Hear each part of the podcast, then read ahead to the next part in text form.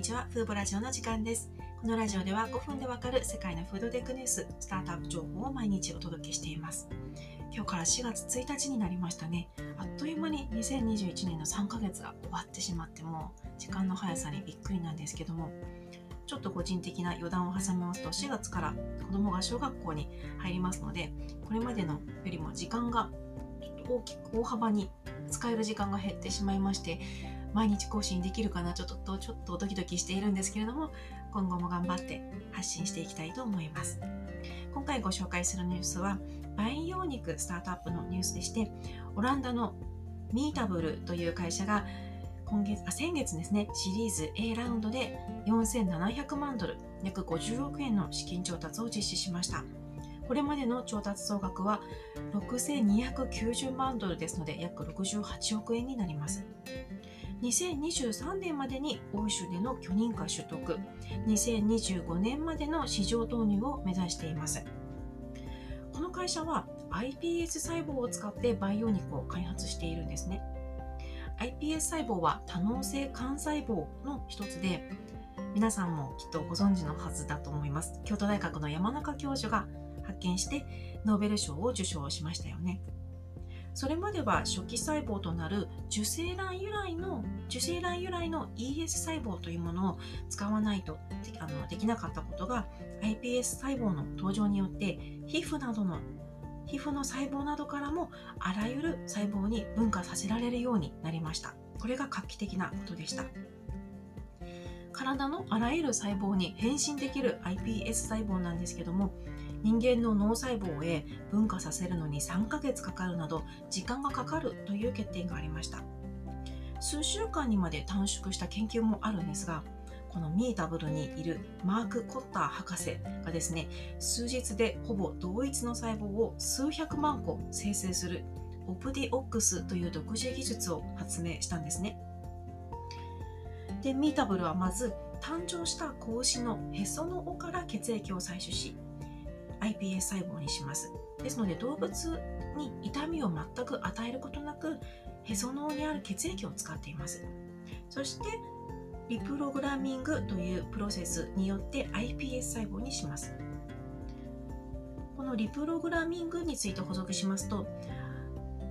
細胞ってもうこういう細胞になるよっていう方向づけがもうみんな決まっているんですけれどもこの細胞になるんだよという方向づけられた細胞を一旦リセットしてあらゆる種類の細胞になれる状態に、ま戻すリセットすることをリプログラミングと言います。初期化とも言いますね。でリプログラミングした iPS 細胞をコッター博士が開発したオプティオックス技術を活用して筋肉細胞や脂肪細胞へと分化させています。このオプティオックス技術を使うことで幹細胞が指数関数的に成長しスケーラブルな生産が可能となるようです。ミータブルの培養肉はまだ商用化の段階にはまだまだ程遠いですけどもいざ商用化されると数週間で肉を生産できるようになるということです。コッター博士はバイヤル1本で地球全体に食料を供給できる可能性があるとしています。これはすごい技術ですよね。大量生産あと時間の短縮が可能になる技術ですね。技術ですね。でこのミータブルの主力技術ともいえるオプティオックスを発明したコッター博士は約20年にわたって幹細胞生物学の研究に従事していて今ケインケインブリッジ大学で幹細胞や神経科学の研究を行っているんですね。でこのオプティオックスの論文を2017年に発表していたんですが当初この技術はアルツハイマーや心疾患などバイオメディカル分野での応用を念頭に置いていたそうです。培養肉開発というのは考えていなかったそうなんですね。でそこにこの共同創業者となるダンさんとの出会いがあるんですね。当時細胞あの細胞農業に焦点を当てた非営利団体ニューハーベストに勤務していたダンさんがコッター博士と知り合うというか電話でお話ししたそうです。でたった5分の会話の後コッター博士は培養肉の可能性を確信したというエピソードが紹介されていました。コッター博士は最初は培養肉については懐疑的だったようですね。ですがあのデータを見せてもらったりダンさんとの話し合いを経て培養肉のもたらす可能性を確信しこうしてミータブルを設立するようになります。でコッター博士はミータブルの強みはスケーラビリティだとして次のように述べています。スピード、一貫性、規模の面で当社に匹敵する可能性のアプローチを他に知りません。ミータブルは食品部門のニーズを満たす工業プロセスの開発に100%コミットしています。ただですね、すごく画期的な技術なのは確かなんですけども、課題はまだありまして、現在の課題は価格なんですね。現在はミータブルの培養肉は約 450g、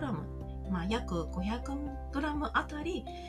約100万円もするという高価なものなんですね。これはまだまだ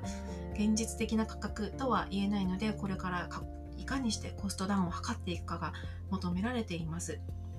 まあ、まだ現実的な価格とは言えないんですけども、他社の培養肉関連の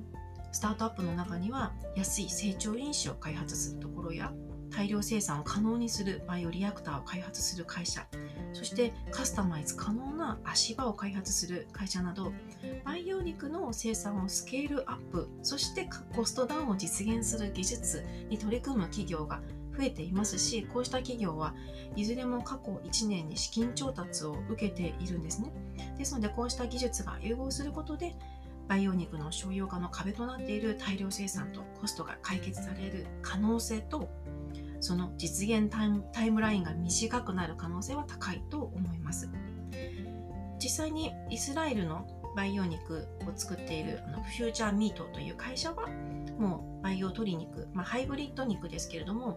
培養鶏肉の生産コストを約 113g あたり800円ぐらいまで削減することに成功していますので、まあ、培養肉が食卓に並ぶのはそう遠くないだろうなと見ています。でここで培養肉のメリットをちょっとさらっとおさらいしますと